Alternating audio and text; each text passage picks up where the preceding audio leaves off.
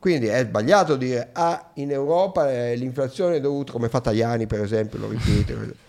L'infla- dico Tajani perché eh, di recente ha detto che la mia spending review non era intelligente, allora io adesso gli... Mi sembra giusto un dissing in diretta. Ciao a tutti ragazzi, benvenuti in un nuovo episodio di Cheers, un podcast di Starting Finance dove parliamo di economia, finanza e attualità. Mi raccomando, iscrivetevi al canale, attivate la campanella, lasciate un like e lasciateci anche una recensione su Spotify che è la stellina dove potete mettere un voto. E ora sigla. Ciao a tutti ragazzi, benvenuti in un nuovo episodio, episodio di Cheers. Di Cheers recentemente hanno raggiunto lo status di unicorno. No, vivere un altro anno. Quali temi affrontare? Cheers. Raga, oggi non vi dico neanche che sono gasato perché veramente sarebbe superfluo. Quante volte si sente dire che in Italia non si cresce da vent'anni, siamo sommersi dal debito pubblico e soprattutto quante volte vi sarete chiesti se sia effettivamente possibile risolvere i nostri problemi economici. Quindi oggi ci vuole proprio una bella chiacchierata per capire intanto da dove deriva questa bassa crescita italiana, che cosa si può effettivamente fare per tornare finalmente a crescere e soprattutto quale deve essere il ruolo del PNRR in tutto questo. E raga siamo molto contenti perché parliamo di tutto questo con direi la persona che ti viene in mente quando si parla di conti pubblici italiani. Per cui Carlo Cottarelli, benvenuto. Grazie, grazie. Benvenuto Carlo. Posso dirlo anche io raga? anche bro, frasi. Bro. allora Carlo, ora che abbiamo rotto il ghiaccio iniziamo subito, visto che non è un tema sempre chiarissimo anche per chi ha studiato economia mm. come noi, che cos'è esattamente il PNRR? Il PNRR è un piano che l'Italia ha presentato all'Unione Europea per avere accesso a questi 200 miliardi di sostegno.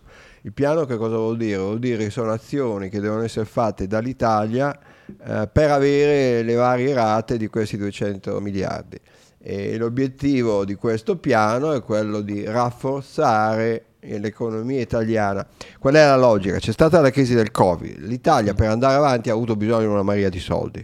Allora l'Italia, grazie a questo piano, dovrebbe diventare più resiliente. Eh, PNRR, la seconda R riguarda la resilienza, resilienza, cioè la resistenza a shock, in maniera tale che se c'è un altro shock noi siamo in grado di essere più forti e andare avanti da soli. Questa è un po' la logica, eh? non è che è un piano 200 miliardi, poi in teoria fra due anni ne arriva altri 200 miliardi. L'accordo con l'Unione Europea era che si facevano queste cose, arrivavano i soldi, ma in maniera tale che i paesi li utilizzavano per rafforzare le proprie capacità di crescita e di resistere a degli shock economici. Poi possiamo anche parlare di in che modo si cerca di ottenere questo. Eh. infatti ne parleremo, ne parleremo. E infatti rispetto al piano che aveva l'Italia ci sono già degli enormi ritardi. No? Mi pare che solo ad agosto l'Italia ha dovuto rinunciare a 16 miliardi di progetti eh, che andranno poi su altri fondi europei o comunque andranno fatti in altri modi. Qual è il motivo principale per cui in Italia ci sono tutti questi ritardi? Allora chiariamo prima di tutto una cosa, eh? Perché allora, non è che l'Italia ha perso 16 miliardi, i miliardi arriveranno, si è deciso che per ricevere quei 16 miliardi si fanno certe cose piuttosto che altre cose. Poi, secondo chiarimento, quando si parla di ritardi bisogna distinguere tra le azioni che riguardavano l'approvazione di leggi e le azioni che riguardano la spesa. Le azioni che riguardano l'approvazione di leggi noi siamo bravissimi, le abbiamo approvate tutte secondo le, tutte le scadenze finora, eh, potrebbe cambiare in futuro, o quasi tutte le scadenze finora. Dove c'è un ritardo è nella spesa, però questo ritardo non, ancora, non si è ancora scontrato con non aver fatto le cose che era necessario per avere i soldi, perché gli obiettivi che riguardano la spesa sono più avanti nel tempo. Si vede già adesso che siamo in ritardo. Per esempio, se io devo fare 264.000 posti di asili nido entro il 2024, c'è un ritardo, nel senso che già vedo adesso che non, che ci, non ci, che non ci arriverò, però fatica. ancora non ho perso niente, quindi in teoria c'è la possibilità di, di recuperare. Perché questi ritardi? Appunto, riguardo riguardano la spesa, perché eh, tradizionalmente noi siamo stati molto lenti a spendere. Questi sono investimenti pubblici. Noi avevamo un volume di investimenti pubblici intorno al 3%, 3,5% del PIL prima degli ultimi vent'anni. Dopodiché si sono strette i cordoni della borsa, però attenzione, è stata fatta un'altra cosa. sono anche state messe un insieme di precauzioni per ridurre il rischio di corruzione. Allora non si sa bene in che misura questi ritardi siano dovuti al fatto che si sono stretti i cordoni della borsa, si è perso l'abitudine in qualche modo a spendere, non c'è, men- c'è meno personale per, per, spendere, per gestire la spesa, oppure c'è la preoccupazione anche che il fatto che prima riuscissimo a spendere, adesso non, non spendiamo più, è che sono messi una marea di controlli per ridurre la corruzione. Eh, infatti adesso dobbiamo stare attenti, se rimuoviamo controlli, riduciamo la burocrazia come credo sia necessario, però bisogna stare attenti che non ci sia una ripresa nell'attività di corruzione, perché guarda, la corruzione in Italia c'è ancora rispetto agli altri paesi, rispetto tanto. al passato probabilmente ce n'è di meno. Sì. Cioè, a casi clamorosi come se era stato Enimo, o cose di questo genere, non ce meno. ne sono più stati. Certo. E quindi questa cosa di ritari, diciamo, è proprio una questione più strutturale, cioè non è per sì. dire il governo di adesso, no, è, questo... cioè proprio una cosa strutturale. Sì, è una cosa strutturale. Poi eh, il governo di adesso, secondo me, ha fatto delle cose che ha fatto perdere qualche mese, però insomma, il tipo appunto quello di cambiare la cosiddetta governance del PNRR, che prima era stata affidata al Ministero dell'Economia, adesso è stata spostata a Palazzo Chigi, cosa che è del tutto legittima dal, all'inizio, nel senso che tanti paesi hanno deciso la cabina di regia di farla alla Presidenza del Consiglio piuttosto al Ministero dell'Economia. Però cambiare l'organizzazione in corso ovviamente ti fa perdere un po' di Veramente. tempo. Ma in termini invece di mancata crescita, l'Italia cosa rischia se questi soldi non dovessero arrivare? Dunque, i vent'anni passati, i vent'anni prima del Covid sono stati vent'anni di crescita zero quasi zero in termini pro capite annuale per due motivi. Uno per quei motivi che ci trasciniamo dietro anche adesso, poi ci arriviamo. Il secondo è che abbiamo avuto, in conseguenza delle, di debolezze varie ed errori commessi dopo che siamo entrati nell'euro, abbiamo avuto due crisi paurose che sono state o che altri paesi non hanno avuto eh, o che hanno avuto in maniera più leggera. Sto parlando della crisi del 2008 e del 2009 crisi mondiale, ma che ha colpito l'Italia più pesantemente, e crisi del 2011 e del 2012 che ha colpito in particolare l'Italia insieme alla Grecia, il Portogallo, la Sp- in parte la Spagna, l'Irlanda, eccetera. Allora, perché ci sono state queste crisi? Il motivo principale, secondo me, è che noi siamo entrati nell'euro pensando di poter continuare a fare le cose che eh, facevamo uh, prima e in particolare abbiamo continuato a fare politiche che comportavano un aumento dei nostri prezzi, dei costi di produzione più alto che in Germania. E questo lo potevi fare quando potevi svalutare. Ma noi dal 99 al 2008 abbiamo continuato ad avere un'inflazione più alta che in Germania, quindi costi di produzione che aumentavano più che in Germania, abbiamo perso competitività per dieci anni, dal 99 al 2009, la, la, crescita in media delle esportazioni è stata zero, quando in Germania sono aumentate al 70%. Allora, un paese così è un paese che viene visto come un paese che non si è adattato bene all'euro. Se non ti sei adattato bene all'euro e se il tuo debito pubblico non è sceso come doveva scendere, allora diventi il bersaglio della speculazione perché appunto i mercati dicono questo paese sta per uscire. Fra l'altro 2008-2009 il nostro debito pubblico ci ha impedito di eh, sostenere l'economia come hanno fatto invece altri paesi. Ora, con due crisi di quel genere, 2008-2009 in cui non abbiamo avuto soldi per sostenere l'economia e ancora non c'era la solidarietà europea, che poi c'è stata col Covid, e 2011-2012 dove siamo stati attaccati dalla speculazione internazionale per motivi oggettivi, non perché così eh, c'era Berlusconi, i mercati ce l'avevano per, con Berlusconi, eh, con due crisi così è chiaro che l'economia nei, nel ventennio soffre, soffre molto. Tolto questo elemento di mezzo delle crisi, allora torna i vecchi problemi strutturali di bassa crescita che sono dovuti io ci metterei al primo posto il crollo demografico perché il crollo demografico ti riduce, ti riduce i numeri, però ti riduce anche probabilmente il tasso di crescita della produttività, cioè quanto un lavoratore in media produce eh, in una giornata di lavoro. Perché questo? Perché forse perché i giovani hanno più inventiva, creano più, questo è un esempio, per esempio faccio pubblicità, questo è un esempio esatto. di quello che sono in grado di fare i nostri giovani che ce ne sono pochi giovani.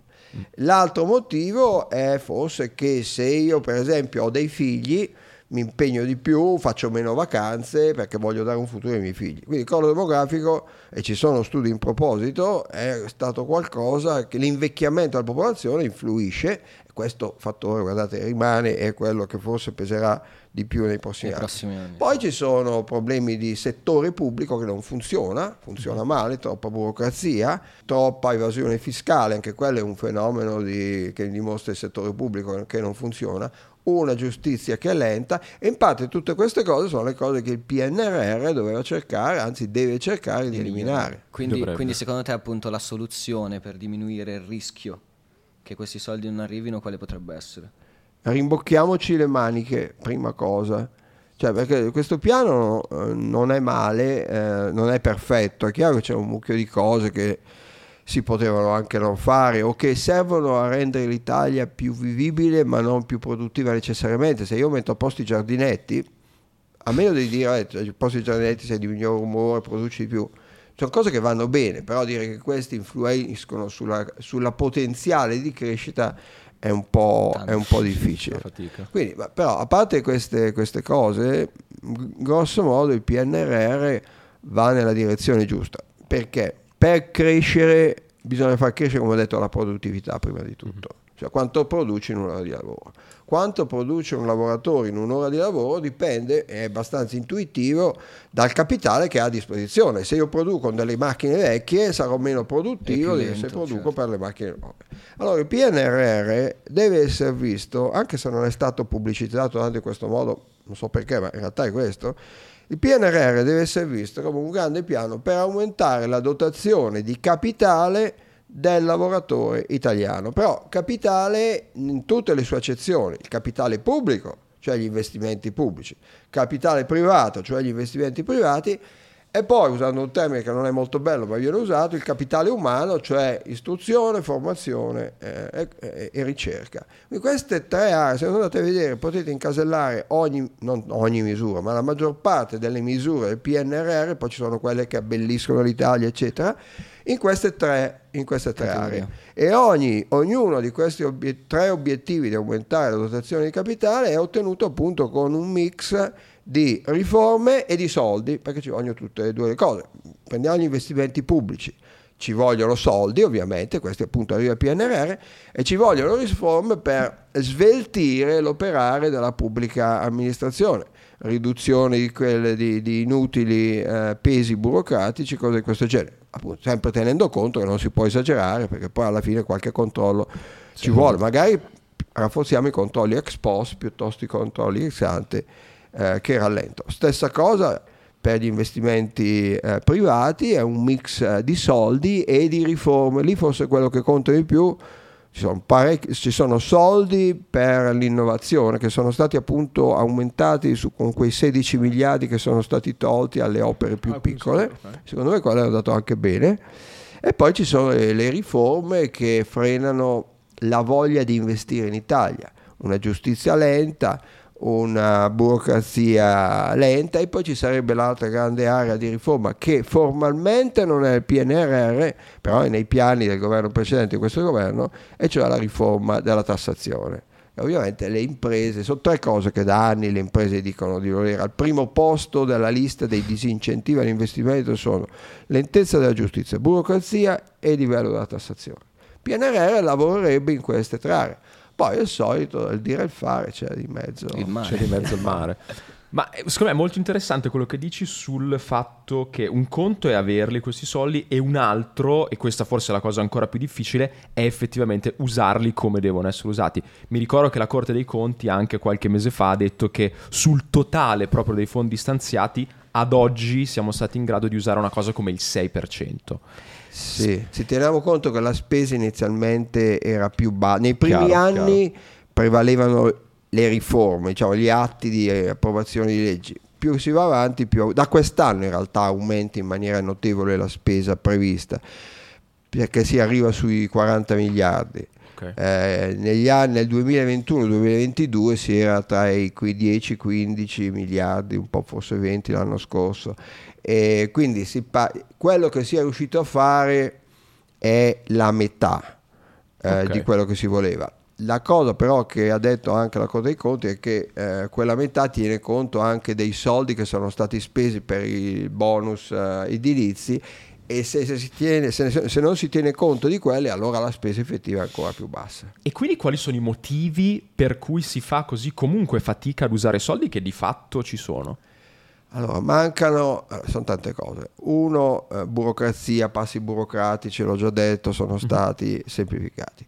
Secondo, c'è sempre stata la paura che se tu fai qualcosa poi incorri in qualche problema legale perché c'è il reato di abuso d'ufficio che è un poco ben definito e quindi c'è il rischio che se lo fai poi magari ti mettono sotto processo, ti, c'è la Corte dei Conti, eccetera, eccetera. In parte il governo ha ridotto questi uh, problemi. Io però credo che ci sia un problema fondamentale di cui non si parla, di cui nessuno vuole parlare, cioè quello che non ci sono incentivi per un dirigente pubblico che si comporta bene a, a fare le cose, a, cioè, chi si comporta bene non viene compensato rispetto a chi per prudenza non prendersi rischi non fa, non fa molto.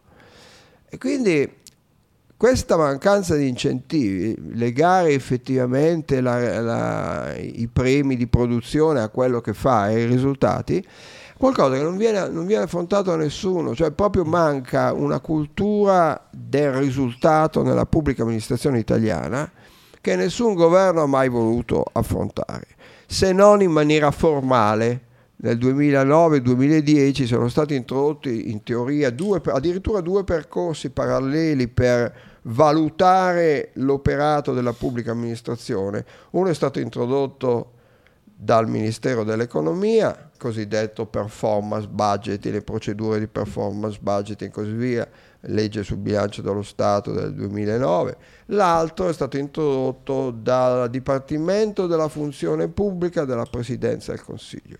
Perché due percorsi? Perché da una parte c'era Tremonti, dall'altra c'era Brunetta e allora tutte e due hanno voluto procedere in parallelo e nessuno dei due processi funziona bene perché gli obiettivi sono fissati in maniera ridicola, cioè troppo facili da raggiungere. Perfetto. E allora ogni anno c'è una montagna di documenti che vengono prodotti, mandati al Parlamento. Direi che il 95% dei parlamentari neanche sa che esistono questi documenti, non se li va a leggere perché neanche sa che esistono. È tutta una montagna di carte che serve praticamente a zero. Però attenzione, perché non si sono fatte le cose propriamente? Perché fare una cosa di questo genere richiede un investimento di un enorme capitale politico è una cosa molto difficile fare una cosa del genere perché ti vai a scontrare contro la resistenza della stessa burocrazia, dei sindacati a cui non piace eh, che i dipendenti pubblici, certo. compresi i dirigenti, siano valutati. Abbiamo visto con la buona scuola che c'è stata la rivoluzione degli insegnanti che proprio non vogliono essere giudicati e allora per superare questa cosa Devi, cioè, riformare la pubblica amministrazione, farla funzionare bene, fissando obiettivi, andando a vedere se sono raggiunti, premiando i bravi e non i cattivi, così per, per semplificare un po', e ci devi mettere un mucchio di impegno politico. E che cosa vuol dire questo? Vuol dire che questo diventare l'obiettivo numero uno di un programma elettorale. Invece tutti i partiti hanno questa cosa del ridurre la burocrazia a pagina 87 del loro programma. Ma perché sono... è così? perché agli elettori temo non gliene importa molto di questa certo. cosa. E allora poi non si devono però lamentare se non riusciamo a spendere e così via. Le elezioni si vincono promettendo cose che si realizzano subito, non piani che ci vogliono 5 anni realizza- da realizzare, anche perché i governi durano durano poco. Allora si vincono le elezioni con quota 100, reddito di cittadinanza e così via. E questo è un tema incredibilmente interessante anche per rendere più attrattiva la pubblica amministrazione, magari per un giovane che invece che lavorare in un'azienda privata, magari esce anche dall'Italia perché ci sono potenzialmente delle opportunità di lavoro migliori, può pensare di lavorare nella pubblica amministrazione, cosa che oggi è difficile pensare, diciamo, parlo a nome della sì. nostra generazione, no? Sì, probabilmente sì, poi c'è anche il fatto che è limitato il, il movimento dalla pubblica amministrazione al settore privato e viceversa Uh, questo non ho mai capito perché, ma nel Regno Unito, per esempio, è molto più facile muoversi da un settore all'altro, quindi anche questo forse rende meno attraente. Cioè, chi va a lavorare nel settore pubblico vuol dire fai il posto fisso di Checco Zalone. Esatto. Ci vai lì perché vuoi il posto fisso, basta. Sì. Non ti dà una prospettiva brillante di carriera, che bravo, sei stato preso nell'agenzia delle entrate, no?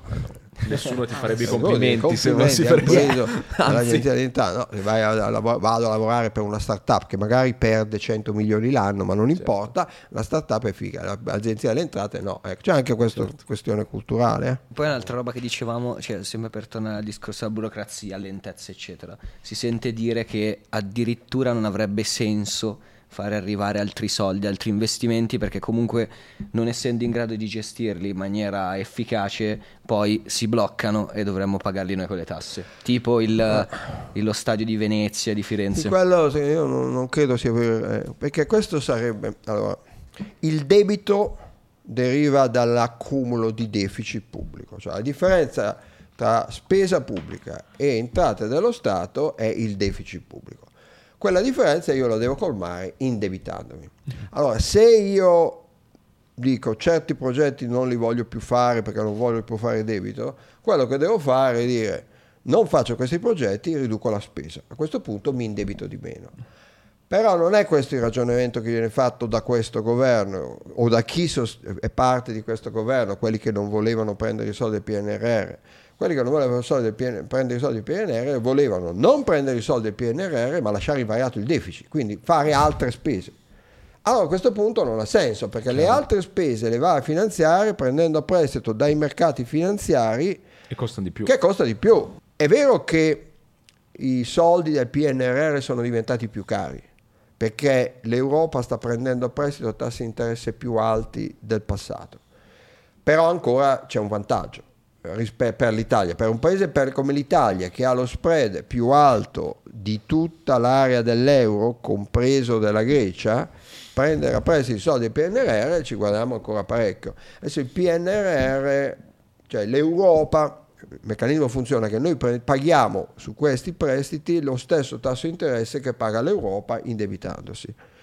L'Europa indebitandosi adesso, prima aveva uno spread sulla Germania di 10-20, adesso lo spread è arrivato un po' più di quello della Francia, un po' di sotto di quello della, della. Spagna. Il che vuol dire che mentre prima prendendo a prestito dall'Europa pagavamo lo stesso tasso di interesse più o meno che pagava la Germania, adesso paghiamo quello della Francia barra Spagna.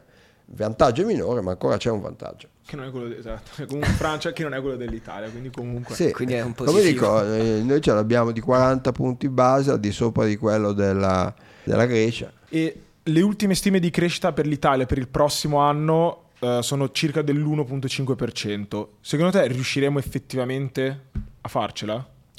Dunque, quello è l'obiettivo o la previsione di crescita del governo per il prossimo anno fatta in aprile, nel documento di economia e finanza. L'1,5 per me è irrealizzabile a questo punto. Già quando ero uscito avevo detto che l'obiettivo per quest'anno, una crescita dell'1%, era realizzabile. Stiamo sotto, probabilmente avremo 0,8%, però già ad aprile io avevo detto il prossimo anno è quello difficile, 1,5% richiede un'accelerazione. Adesso ancora più, eh, infatti le previsioni delle organizzazioni internazionali per il prossimo anno sono dell'ordine 0,8-0,9 1,5 visto il punto in cui siamo richiederebbe un'accelerazione che non si capisce da dove possa quasi, venire quasi il doppio no, rispetto esatto. a quest'anno? Sì beh a, a livello di tassi di crescita eh, trimestrali sul trimestre precedente noi abbiamo avuto addirittura una crescita negativa cioè una decrescita una caduta del PIL nel secondo trimestre.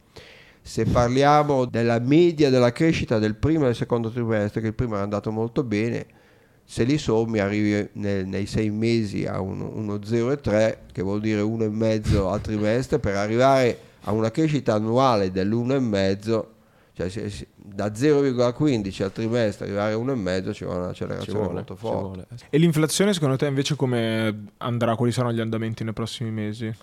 Allora io credo che con questi tassi di interesse l'inflazione si dovrebbe ridurre. Io credo che sarebbe stato anche meglio per la Banca Centrale Europea non aumentare i tassi a settembre. Eh, è la prima volta che lo dico perché in passato ero sempre stato d'accordo con l'aumento dei tassi. Il fatto sta che siamo arrivati a un tasso di interesse per la BCE del 4,50%. Io avrei tenuto il 4,25% in attesa di vedere che cosa fanno i prezzi a settembre Però insomma si tratta ancora di differenze abbastanza minori, c'è stata una spaccatura all'interno del Consiglio della Banca Centrale Europea, per la prima volta non c'è stata unanimità nella decisione di aumentare i tassi, mi aspetto che il prossimo mese l'aumento non ci sia stato. Questi tassi di interesse sembrano molto alti perché non siamo più abituati a guardare i tassi di interesse reali. Cosa vuol dire i tassi di interesse reali? Vuol dire i tassi di interesse meno il tasso di inflazione, tasso di inflazione prevista, eccetera. Ora, perché l'inflazione è rilevante per valutare i tassi di interesse? Perché tu paghi un interesse più alto per compensare il fatto che ci stai guadagnando sul valore del tuo debito che quando dovrai restituire vale di meno perché nel frattempo i, i tassi di interesse sono, sono saliti. Su. Se io prendo a prestito oggi 100 euro, fra un anno devo restituire 100 euro e nel frattempo l'inflazione è 4%, adesso siamo al 6, ma pensiamo al prossimo anno 4%, vuol dire che io fra eh, un anno devo restituire qualcosa che vale 96 a prezzi di oggi. E questo viene compensato da un tasso di interesse del 4,50. Quindi termini, in termini reali, cioè al netto dell'inflazione attesa, prevista, stiamo parlando di tassi reali leggermente positivi da parte della BCE. Non credo che questi ammazzino l'economia, penso che possano portare a un rallentamento senza causare una crisi. Però un rallentamento della crescita che si sta già verificando e forse anche una piccola recessione è quello che è necessario proprio per buttare acqua sul, sull'inflazione. È Cosa che necessario, dici quasi. È inevitabile, è inevitabile. Prima questa inflazione deriva dal fatto che siamo usciti noi e il mondo dal Covid molto molto rapidamente. L'anno scorso cresce del 3,7%, che non era più soltanto rimbalzo. 3,7%, quando mai l'avevamo visto? Adesso in qualche modo per calmare le, la situazione Attenzione, anche in Europa, eh, non è soltanto negli Stati Uniti che c'è stata questa crescita superiore al previsto, come molti dicono in Europa, no, è soltanto il prezzo delle materie, delle materie prime che crea un problema. No, è anche che comunque per esempio, il tasso di disoccupazione è molto più basso della media storica in Italia, nell'area dell'euro e non soltanto negli Stati Uniti. Un'altra cosa da ricordare è che anche quando si parla dei prezzi delle materie prime a causa dell'inflazione, allora non è colpa nostra i prezzi delle materie prime sono determinati dall'azione congiunta di tutte le banche centrali di tutto il mondo e di tutti i governi di tutto il mondo. Quindi è sbagliato dire ah, in Europa eh, l'inflazione è dovuta, come fa Tajani per esempio, lo ripeto. Dico Tajani perché eh, di recente ha detto che la mia spending review non era intelligente, allora io adesso gli... Mi sembra giusto un dissing in diretta. Mi prendo la ripicca contro giusto. Tajani. che meritato. Tajani spesso dice l'inflazione è dovuta ai prezzi delle materie prime, è che ci possiamo fare. I prezzi delle materie prime non, non, non arrivano da Marte, sono l'effetto del congiunto di politica, l'aumento dei prezzi delle materie prime, a parte ovviamente l'episodio dell'Ucraina, ma sto parlando del 2021, quando i prezzi di tutte le materie prime sono aumentati, è stato l'effetto dell'azione congiunta troppo espansiva delle banche centrali che finanziavano i governi come un bancomat. Ora, la Banca Centrale Europea ha fatto la sua parte, quindi se si dice vogliamo calmare il prezzo delle materie prime, anche la BCE deve tenerne conto. Parlando sempre di crescita, volevo tornare su una cosa che dicevi prima, che forse è veramente il fulcro di tutto il discorso di oggi. Dalla fondazione d'Italia, qualsiasi ventennio, a parte probabilmente la seconda guerra mondiale, la ricchezza pro capite italiana è sempre cresciuta, se non negli ultimi vent'anni, in cui, come dicevi giustamente, i salari sono di fatto rimasti inalterati. Quali sono, sono scesi un po'? Es- addirittura sono scesi. Beh, c'è stato un po' di cambiamento nella distribuzione del reddito. Il reddito medio non è cambiato, poi il reddito salariale si è un po' ridotto anche in termini di potere d'acquisto che è una cosa pazzesca. Mi, mi piacerebbe tornare un po' sul, sul, discorso che facevi prima rispetto da un lato alle cause di questa stagnazione ventennale e dall'altro anche che cosa si può effettivamente fare per rendere il mercato del lavoro italiano finalmente attrattivo, anche magari per dei giovani che entrano adesso, stanno entrando in questo mondo. Quei vent'anni sono stati particolarmente negativi perché in conseguenza delle azioni che abbiamo preso, in primis la difficoltà ad adattarci all'euro, cosa che si poteva fare, gli altri paesi hanno fatto noi non l'abbiamo fatto, abbiamo avuto due crisi paurose più pesanti. Mm-hmm. Allora, con quelle due crisi, in realtà noi il reddito più alto l'abbiamo raggiunto nel 2007. Quello, fin lì nel 2007 il reddito pro capite è cresciuto meno rapidamente degli altri perché già perdevamo competitività, capacità di esportare, ma fino al 2007 abbiamo, il nostro reddito pro capite, quindi anche i salari, sono aumentati. Poi c'è stata una riduzione e non abbiamo più recuperato il livello del 2007, siamo, abbiamo recuperato il livello, siamo rimasti al livello del, 2000, eh, del 1999, mm. più o meno. Quindi quelle due crisi sono state molto importanti e a questo si aggiungono questi fattori strutturali di più lungo termine, il crollo demografico, il settore pubblico non funziona, che comunque ti facevano partire da una crescita non particolarmente eh, alta, ma quei vent'anni hanno avuto questo problema grosso, quelle crisi che, che ci hanno colpito in maniera particolare dovuta alla nostra azione però in qualche modo ad azioni congiunturali, cose che non si sono fatte sbagliate eh, in modo sbagliato in quel momento. Poi il mercato del lavoro risente perché se tu hai un paese dove i salari non crescono, la gente magari se ne va via, hai poche aspettative, fai meno figli, eccetera. In realtà però il collo demografico, devo dire, è cominciato prima. Insomma, mm. se sei in una situazione di crisi, la prima a risentire è l'occupazione e la qualità dei lavori che, che trovi.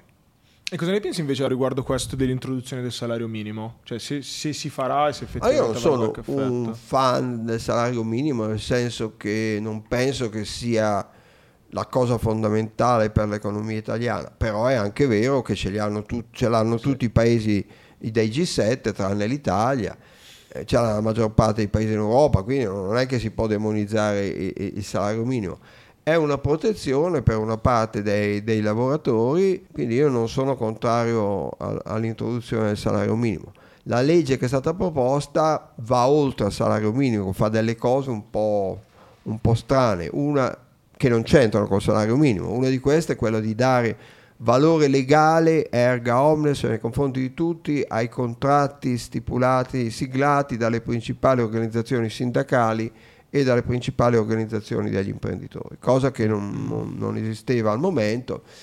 È stato deciso di farlo in qualche modo per acquisire il sostegno dei due dei tre principali sindacati, cioè CGL e UIL, adesso sostengo la proposta di legge, però non c'entra col salario minimo. Eh, l'altra cosa che io trovo strana, allora, funziona così, il salario minimo si dovrebbe applicare a situazioni in cui c'è una situazione di sfruttamento. Il, l'impresa fa extra profitti, il lavoratore non è pagato e questo succede magari perché non c'è abbastanza concorrenza nel, in una certa area, altrimenti il lavoratore potrebbe andare a qualche altra impresa, magari c'è soltanto quel tipo di lavoro, allora c'è questo squilibrio tra impresa e lavoratore. Extra profitti, salari troppo bassi. Il salario minimo dovrebbe uh, ristabilire la situazione. La cosa strana è che il disegno di legge prevede che se il salario è al di sotto del minimo, per un po' di tempo che non è definito, i soldi per arrivare al salario minimo non li dà l'impresa, glieli dà lo Stato. Ah. Il che però vuol dire che prima c'è una situazione di extra profitti pagati dal lavoratore, dopo c'è una situazione di extra profitti pagati dallo Stato, cioè dal contribuente. Cioè non, non, non la capisco questa cosa, mm. non la capisco. Eh, ovviamente è stato fatto perché così la cosa per l'impresa non è permanente, ma in Italia le cose che non sono permanenti poi durano tantissimo tempo e questa cosa è stata fatta proprio per avere una certa gradualità. Però la cosa che si poteva fare era avere gradualità nell'entrata in vigore del salario minimo. Parti da un salario minimo più basso, poi già hai un percorso di aumento, così le, le imprese che stanno pagando troppo poco pian piano si, si aggiustano. Naturalmente uno può dire sì, però così facciamo aspettare il salario minimo, è vero, però è anche vero che insomma dare i soldi dello Stato all'impresa perché continua a fare l'extra profitto, allora si dovrebbe se fai extra profitti ti, ti aggiusti subito, ecco. E adesso il nostro Pepe, detto anche Peperino, ci presenterà un format che ha preparato. Per l'occasione. per l'occasione. Allora, so che riassumerlo in un minuto è pressoché impossibile, però se tu dovessi dare una soluzione concreta per risolvere alcuni dei principali problemi dell'Italia di cui tra l'altro parlavi in diverse interviste, nel tuo libro. Cosa faresti per combattere l'evasione? L'evasione fiscale, primo, smettere di fare condoni, perché quelli sono un premio per chi ha evaso le tasse. Eh, secondo, sfruttare di più al massimo l'incorso di, di, banche dati, adesso si è superato il problema che c'era col garante della privacy. Terza cosa, semplificare il sistema di tassazione. Queste sono le tre cose principali. Per invece per combattere la giustizia lenta, che in Italia appunto abbiamo visto anche prima.